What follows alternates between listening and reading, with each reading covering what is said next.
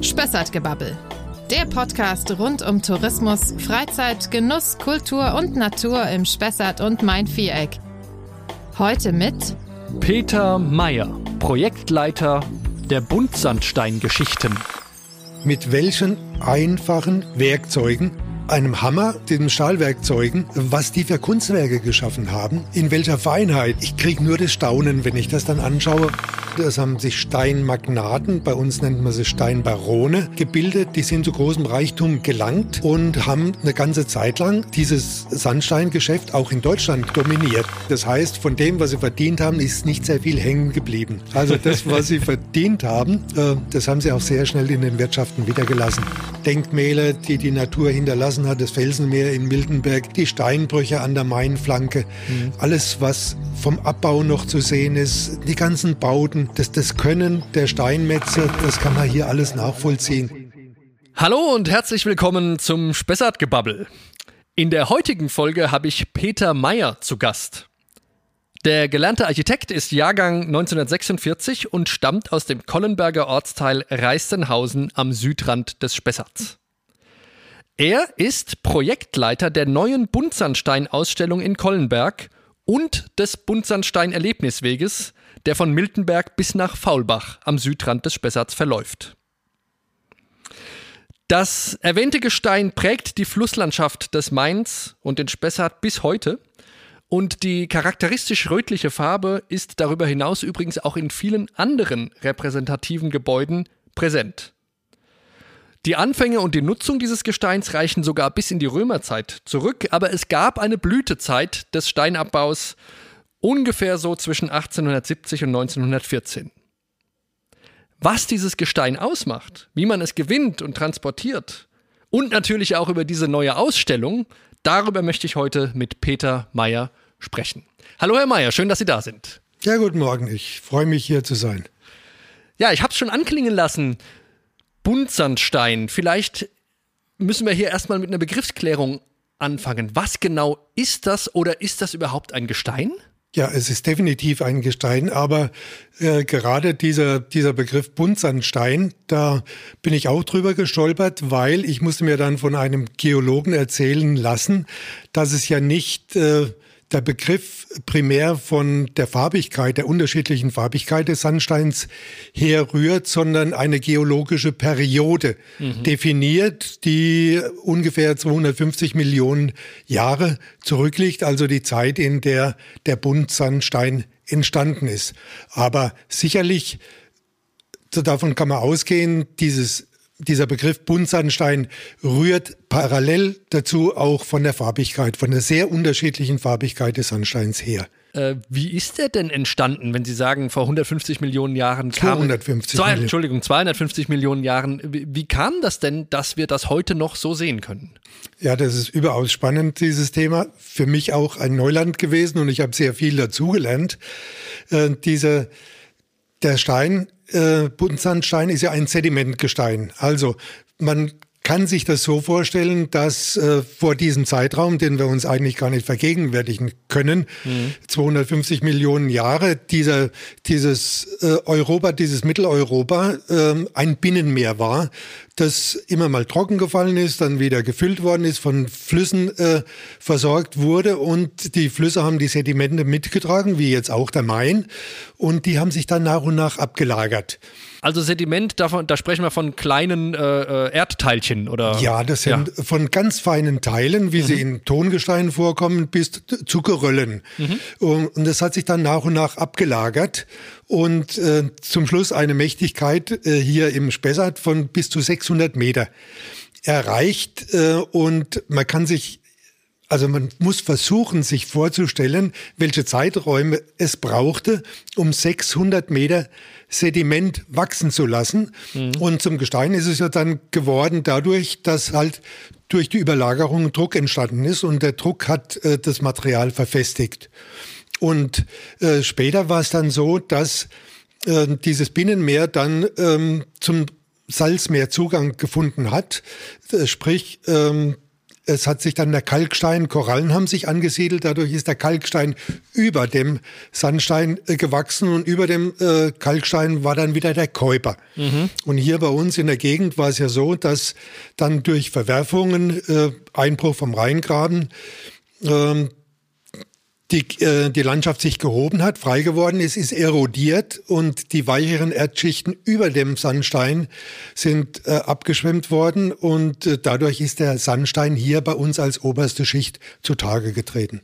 So viel dazu. Das heißt, zusammengefasst, das, was wir heute hier sehen, war früher einmal Meeresgrund und danach dann ganz, ganz tief unter anderen Gesteinsschichten verborgen und ist jetzt dann wieder zutage getreten. So ist es. Also es gibt äh, bei uns äh, in den Steinbrüchen, bedingt durch die Abbaumethode, noch eine Höhle, ähm, eine Kaverne, äh, wenn man da an die Decke schaut und dann sehen Sie genau die Wellenstruktur, äh, die Sie äh, sehen können, wenn Sie an der Nordsee durchs Watt wandern. Mhm. Also diese Wellen, ja. die zeichnen sich präzise an der Decke ab und man sieht, dass sich da ein Zwischenzustand manifestiert hat. Mhm. Überlagert worden ist wieder und aber es ist exakt so abgebildet, wie man es heute so sehen kann. Sehr spannend. Ja, spannend.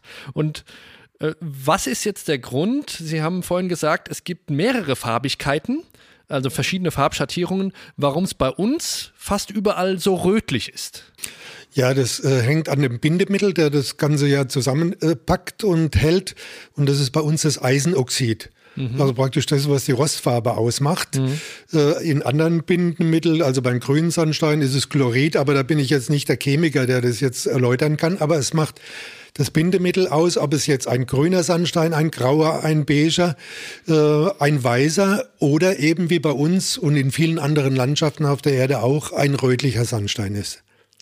Also, wenn Sie es gerade ansprechen, es ist leider nicht so, dass, es, dass wir hier im Spessart einzigartig sind mit diesem rötlichen Gestein. Das gibt es auch anderswo. Nein, also das gibt es überall. Und wenn man in der Welt so rumkommt, ähm, beispielsweise in, in Nordamerika, äh, ich bin mal, ich hatte das Glück, durch die Nationalparks fahren zu dürfen. Da eben Grand Canyon zum Beispiel mhm. kennt ja jeder, aber auch äh, dort in anderen Nationalparks kommt er präzise genauso vor. Fahren Sie nach Jordanien, schauen Sie sich die Felsenstadt Petra an, hm. der rote Sandstein.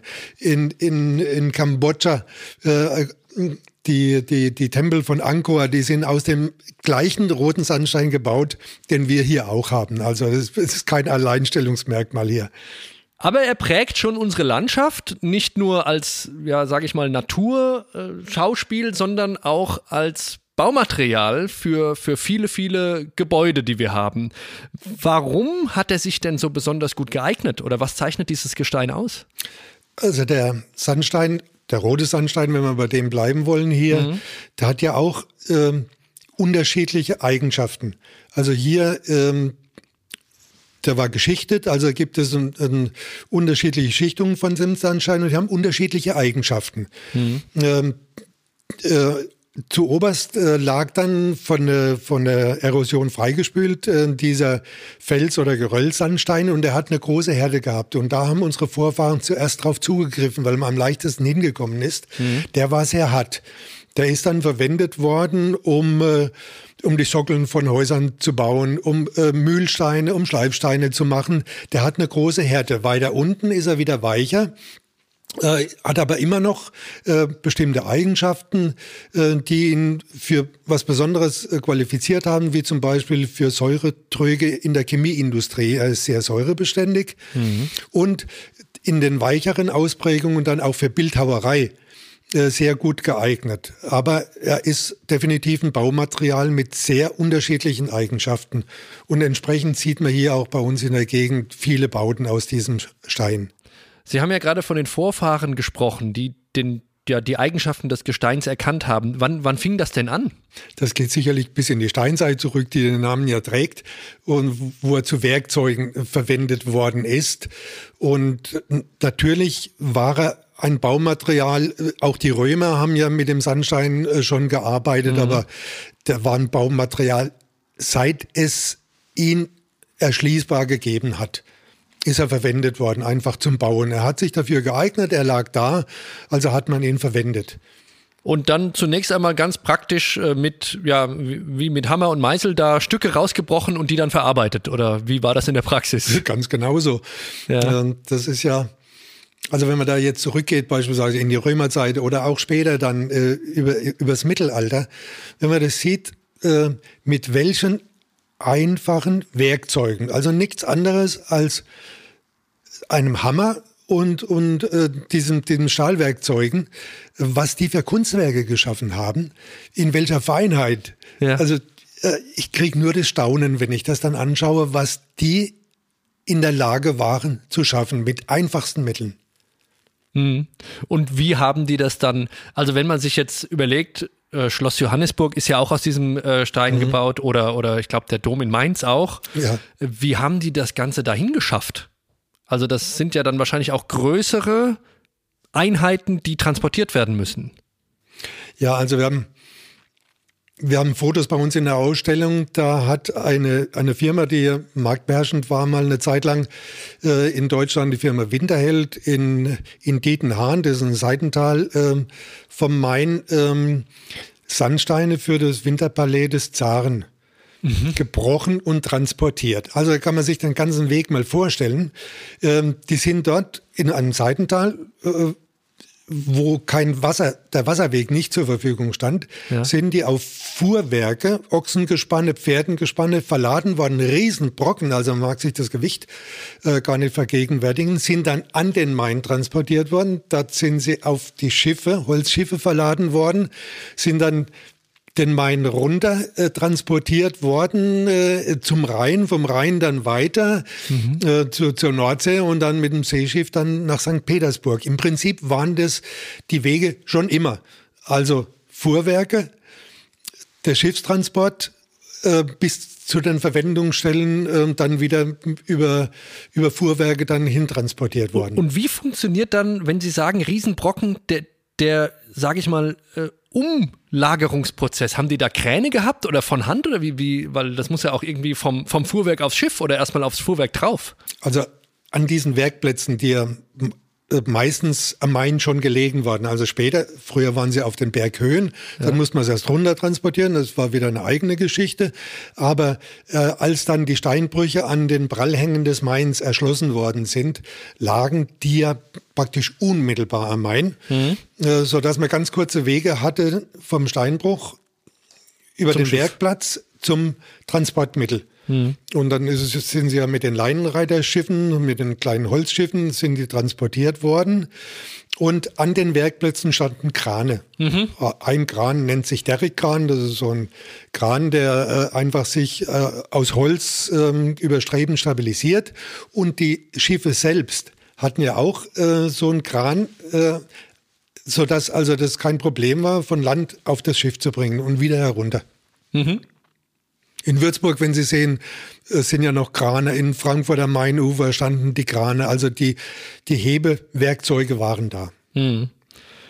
Ja, und dann kam es im Laufe der Zeit im Südspessart zu einer gewissen, ja, zu einem gewissen Boom des Steinabbaus und des, der Sandsteinwirtschaft. Wieso? Und äh, was waren da die Faktoren, die dazu geführt haben?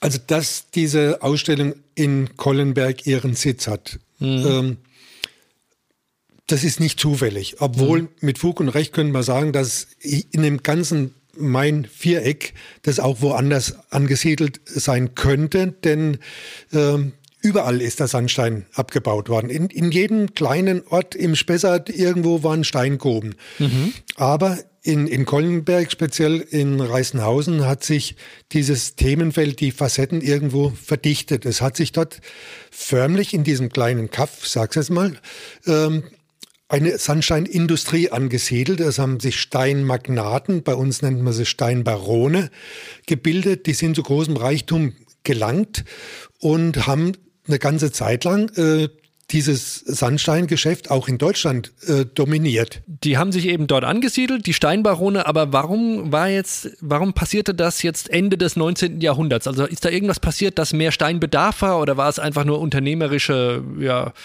Risiko ja. oder wie kam es dazu, dass da. Also das hing damals mit der Reichsgründung äh, zusammen.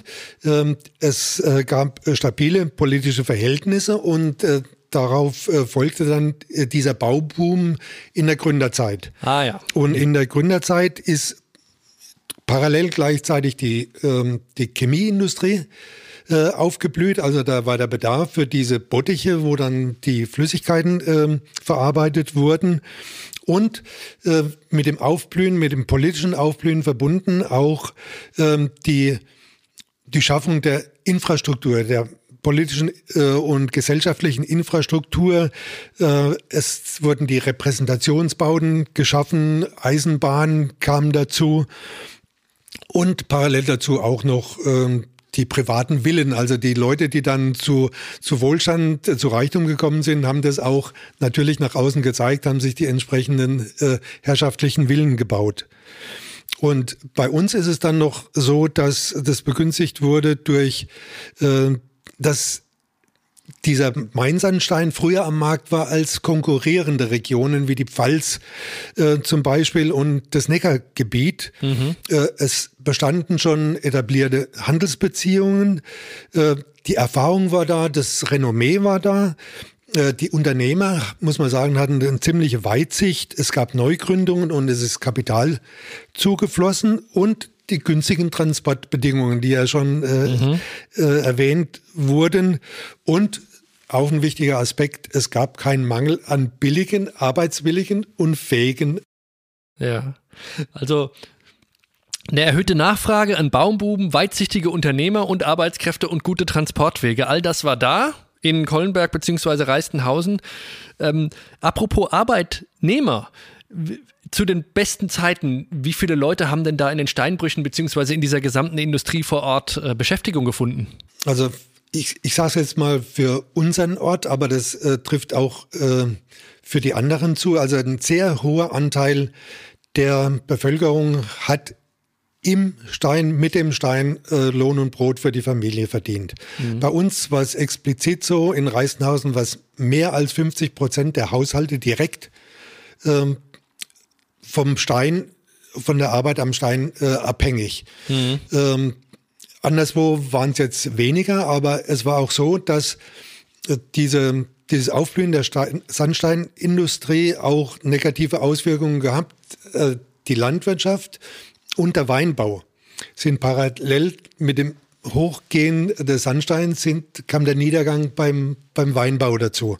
Wenn man die alten Karten anschaut, die sind ja geprägt von im Maintal ähm, von, von den Weinbergen. Der ganze mhm. Weinberg von Wertheim oder die ganzen Hänge von Wertheim bis Miltenberg ähm, bestockt mit, mit Wein. Ja. Und das ging dann nieder und parallel dazu ist äh, der Sandstein hochgegangen.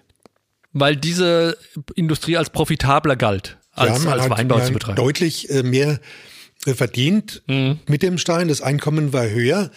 Aber ähm, der das gab so einen Amtsphysikus, der im, im Auftrag des bayerischen Königs oder der bayerische König hat seine Amtsphysikusse, das waren die Amtsärzte, hm. beauftragt, mal zu gucken, wie seine Bevölkerung draußen leben. Ja. Und bei uns war das einer und er hat einen sehr interessanten Bericht gemacht, sehr umfassend, hat sich die Leute und die Lebensumstände angeschaut und hat äh, auch für mich eine ganz interessante Feststellung getroffen, dass die Leute, die am Main lebten, und mit dem Sandstein zu tun hat, einen, einen anderen Horizont gewonnen haben durch die Arbeit, ist aber auch nachvollziehbar, weil sie über den Stein in andere Gegenden gekommen sind. Die sind in die Städte gekommen. Mhm. Ähm, die sind durch die Arbeit mit dem Stein nach Aschaffenburg gekommen, nach Frankfurt, überall, wo der Stein verarbeitet worden, haben dann gesehen, wie die Leute dort lebten und haben einen anderen Horizont ähm,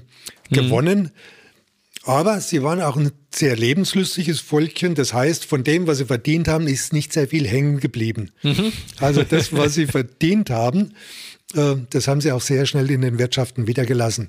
Und die Steinbarone, erlauben Sie mir, dass ich das sage, äh, die haben verstanden, diesen Umstand auch wieder zu Geld zu machen. Also in Reißenhausen gibt es ähm, die die Häuser der Steinbarone, die Villen der Steinbarone und vier oder fünf davon haben parallel zu den Büros ähm, auch noch Gaststätten eingerichtet. Also am Wochenende ist der Lohn ausbezahlt worden an die meistens sehr durstigen durch ja. die Arbeit äh, Steinmetze und äh, der kürzeste Weg war dann gleich in die Wirtschaft des Arbeitgebers. Also ein Teil von dem, was er vorher geben musste, hat er gleich wieder zurückbekommen. Das ist findiges Unternehmertum, ja. Ja, könnte man sagen. ja, also da war, da war dann wohl richtig viel los. Große Industrie, äh, bessere Löhne als anderswo, weltoffene Menschen, die auch gerne mal gefeiert haben. Äh, aber es ging nicht lange gut. Nur ein paar Jahrzehnte. Warum? Ja gut, äh, der Niedergang hat ähm, könnte man sagen, so kurz vor dem Ersten Weltkrieg mhm. eingesetzt. Und das hängt mit mehreren Faktoren zusammen. Äh, zum einen hat sich der Zeitgeschmack gedreht. Also das Material war plötzlich nicht mehr in. Der Sandstein, äh, der Geschmack hat sich also helleren, schlichteren Steinen äh, zugewandt, wie zum Beispiel dem Muschelkalk. Mhm. Ähm, es parallel dazu äh, ist auch der Kunststein und der Beton äh, auf den Markt getreten. Der war deutlich billiger. Mhm. Und das Bauvolumen, also die, die Menge an Aufträgen, die man äh, erzielen konnte, ist äh, durch den Ersten Weltkrieg und danach deutlich zurückgegangen. Mhm. Und dem hatten die Unternehmer ähm, die in der Monostruktur verhaftet waren, eigentlich nichts entgegenzusetzen. Man hat dann versucht, durch Drücken der Löhne wieder äh, mehr finanzielle Spielräume zu schaffen. Und letztlich hat dann die Weltwirtschaftskrise 1929 so eine Art Todesstoß der ganzen Branche versetzt. Mhm. Dann ging es nochmal ein bisschen hoch in der Zeit des Nationalsozialismus, aber nur marginal, weil ähm, das ist an, das, an dem Sandstein mehr oder weniger äh, vorbeigegangen, wenn man die, die Bauten anschaut, die im Nationalsozialismus entstanden mhm. sind. Meistens ist es der Muschelkalk. Ja. Und ähm, dann der Wiederaufbau nach dem Zweiten Weltkrieg hat dann nochmal so einen kleinen Boom verursacht, weil halt viele Gebäude, die aus Sandstein errichtet worden sind, zerstört wurden. Schlösser, ähm, die, die Kirchen, die Dome, äh, die mussten ja wieder mhm. restauriert werden. Schloss Johannesburg, prägnantes ja. Beispiel. Ja. Äh, das hat wieder Beschäftigung gebracht und auch Einkommen, aber das hat nicht lange vorgehalten. Wird denn heute dort noch Stein abgebaut? Es sind also wenn man sich die alten Karten von ungefähr 1900 oder 1860 bis 1900 anschaut, und dann ist das ein, ein Flickenteppich von, von Steinbrüchen, die sich über, die ganze, über das ganze Mainviereck, speziell an der Mainflanke, mhm. äh, da aneinander rein. Und äh, das waren Hunderte. Mhm. Hunderte von Steinbrüchen, wo der Stein parallel gleichzeitig abgebaut worden ist. Und heute findet man noch, ich glaube, ganze vier Stellen, an denen der Sandstein abgebaut wird. Mehr ist nicht übrig geblieben. Dann eher für, sage ich mal, künstlerische Zwecke oder auch noch als Baumaterial? Auch noch als Baumaterial. Der Sandstein wird immer und immer weiter noch äh, zu Restaurationen mhm. benötigt. Äh, ähm, der Stein hat halt auch eine gewisse Lebensfähigkeit, nur ist durch die aggressive Witterung äh, ist er gefährdet. Man weiß es von von den Domen, äh, diese ganzen feinen äh, Zierrate an, die sind halt sehr stark gefährdet, müssen immer wieder restauriert werden und da wird der Stein immer wieder gebraucht. Bildhauer brauchen ihn immer. Mhm. Und er wird für Fassadenverkleidungen, für Bodenbelege immer noch gebraucht, aber das ist kein Vergleich mehr zu den Zeiten in der, in der Boomzeit. Mhm.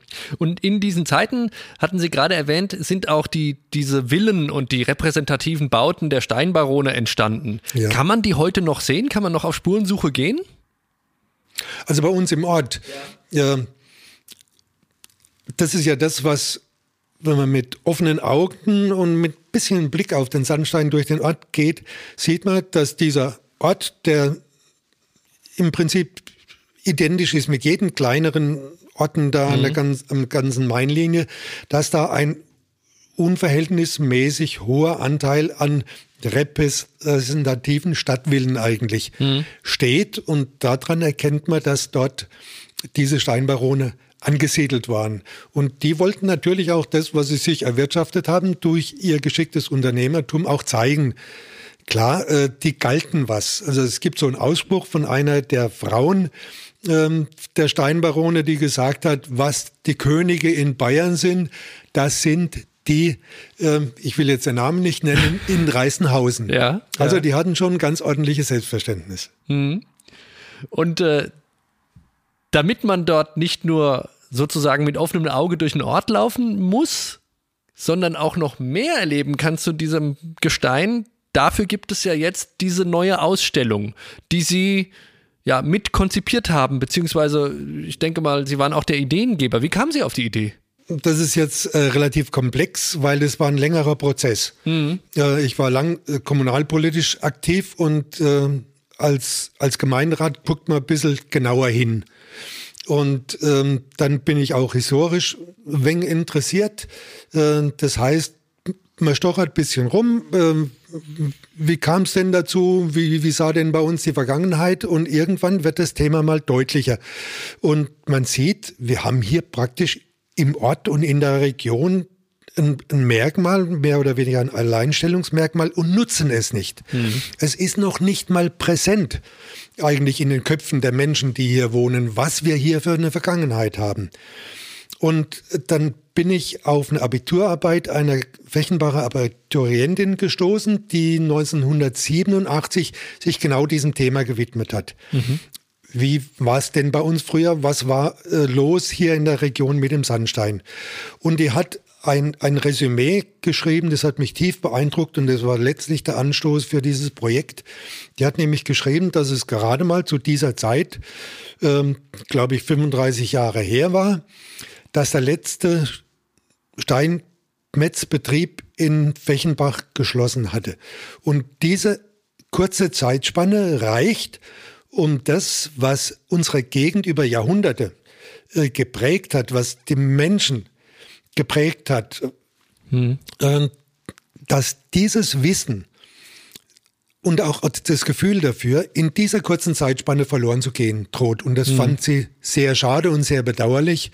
Und das war dann für mich der Anstoß zu sagen, also jetzt müssen wir mal versuchen, dagegen zu halten. Und das war äh, praktisch der Kick, äh, um zu gucken, was können wir denn in Kollenberg, da war die Orientierung primär hin, aus diesem Thema Sandstein machen. Und dann ergab sich die Möglichkeit, ähm, dieses Projekt gefördert zu bekommen über Leader in ELA Mittel. Das sind Mittel aus vom, von der EU und mhm. vom Freistaat Bayern zur Förderung des ländlichen Raumes. Und da konnten wir das gefördert bekommen. Und äh, parallel dazu hat sich dann bei uns die Möglichkeit ergeben, Altes Kirchlein im Ortsteil Reißenhausen, das vorher von der Feuerwehr, also Feuerwehrgerätehaus genutzt äh, worden war. Nach deren Auszug, wir haben ein neues Feuerwehrgerätehaus gebaut in Kollenberg, dass es frei geworden ist. Mhm. Und dann war praktisch die Grundlage da, um die Ausstellung dort unterzubringen. Und was können die Besucher jetzt in dieser neuen Ausstellung sehen und erleben? Also wir haben es ja schon im Gespräch jetzt angedeutet, dass mhm. es ein sehr breites Spektrum hat, dieses ja. Äh, Feld Sandstein. Unheimlich viele Facetten, die jeder für sich sehr interessant sind.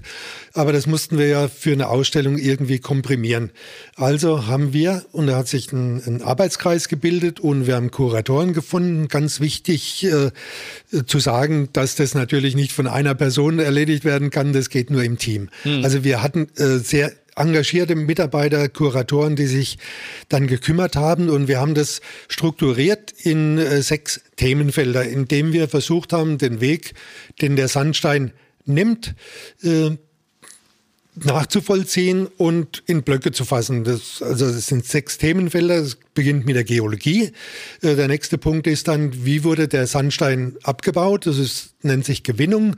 Dann folgt die Bearbeitung. Wie mit welchem Mittel wurde er bearbeitet, mhm. äh, wie wurde er transportiert, ja, die ja. Transportwege, dann ähm, wie wurde er verwendet ähm, und zum Schluss ein ganz wichtiger Aspekt auch noch, was hat der Sandstein, die Arbeit mit dem Sandstein mit den Menschen gemacht, das ist das Thema Wohl und Wehe. Mhm. Da kommt auch dieser Physikalsbericht als Hörstation drin vor. Und das haben wir in der Ausstellung äh, gegliedert, haben das äh, in mithilfe äh, eines Grafikbüros in 3D umgesetzt. Also haben Sandsteinstelen, also behauptet Sandsteinstelen da drin, 3D. Und äh, da sind diese Themenblöcke drauf dargestellt und parallel bedienen wir uns auch noch natürlich der Medien. Also wir haben Videostationen, äh, Bildschirme, wo dann einzelne Themenfelder noch ausgebreitet werden und eine Recherchestation, ganz wichtig, äh, wo man nachvollziehen kann, wo wurde der Sandstein in den einzelnen Orten des, äh, des Untermains abgebaut, äh, wo gab es Werkstätten, wo waren Firmen angesiedelt, was ist noch da davon? Und ich gehe mal davon aus, dass auch das ein oder andere Sandstein-Exponat auch zu sehen sein wird, oder? Ja, wir haben natürlich auch Exponate drin. Ähm, ähm, da haben wir zugegriffen auf das, was aus unserem Reißenhausener Friedhof noch da war. Also da zeigt sich ja auch die Kunstfertigkeit der Steinmetze und der Bildmauer, äh, äh Bildhauer. Also in, in, unserem Friedhof in Miltenberg, im Laurentiusfriedhof, sieht man das explizit sehr deutlich, mhm. was die konnten damals. Und da haben wir einige herausragende Exponate reingestellt, aber die sind eigentlich nur Beiwerk und zum haptischen auch mal anfassen, um zu gucken, was konnten die damals, dass man sich das vergegenwärtigen kann. Aber es ist kein Museum. Wir wollten es nicht überfrachten mit mhm. Exponaten, sondern es wichtig ist, diese Themenfelder darzustellen, dass der Besucher nachvollziehen kann, was verbindet sich denn alles mit dem Sandstein. Ja, das klingt spannend und da sollte man auch hingehen. Und äh, soweit ich mich vorher informieren konnte, ist es sogar so, dass sie ein ganz besonderes Konzept mit den Öffnungszeiten haben. Das heißt, man kann da in einem gewissen Zeitraum immer rein, ohne dass das Museum besetzt sein muss. Ist das richtig? Und das ist durchaus richtig. Das war auch eine ganz äh, wichtige Voraussetzung, mhm. weil ähm, es ist schwierig. Also da kranken viele Museen hier in, in unserer Region dran, dass einfach die Manpower nicht da ist, ja. um äh, die Leute zu haben, die dann Öffnungszeiten besetzen, erklären. Ähm, äh, insofern muss man schon fast suchen, äh, wann ist welches Museum geöffnet von den größeren Städten, mal abgesehen. Ja. Die ländlichen Museen, da hat man ja kaum Zugriff drauf. Und das wollten wir nicht so machen. Wir kranken auch daran, dass äh, wir die Leute nicht haben, die dann ständig drin sein können. Also haben wir gesagt, wir machen eine Ausstellung, die sich selbst erklärt, wo jeder reingehen kann und kann sich das anschauen und braucht niemanden, der ihm da äh, auf der Pelle hockt und äh, ihn zuschwallt mit, mit Wissen, dass er sich angeeignet hat, das braucht's nicht. Mhm. Und wir haben im, im Sommerhalbjahr haben wir das von morgens neun bis abends acht Uhr durchgehend geöffnet. Mhm. Das geht natürlich nur, wenn man auch Vorkehrungen trifft, was die Sicherheit angeht, denn das weiß man, Vandalismus äh, kann man ja nirgendwo ausschließen, das wird Video überwacht. Das ja. war auch wieder so ein Thema, das muss man sicher machen. Da gibt es Beauftragte, die gucken, dass alles so ist, äh, wie es sein muss. Aber mit diesem Konzept funktioniert sehr gut. Wir sehen es am Gästebuch, dass es viel besucht wird. Wir sehen es an den Prospekten, die weggehen, mhm. äh, wie warme Semmeln. Äh, der Besuch, die Frequenz ist da, aber es muss von uns niemand da sein. Vielleicht ist das ja auch für andere Museen ein gutes Konzept, was man dann mal nachahmen kann. Ne? ja, ist Museen ist es wieder ein bisschen Oder, oder Ausstellungen oder, oder. Museen, die haben ja. meistens hochwertige Dinge, die man, die man auch schützen muss. Mhm. Und äh, Museen sind meist sehr kleinräumig, die verteilen sich über verschiedene Räume. So ist es mhm. bei unserem Museum ja auch. Das lässt sich nach diesem Konzept nicht betreiben, weil da mhm. sieben, acht, neun, zehn Räume sind. Die kann man mit vertretbarem technischen Aufwand gar nicht überwachen.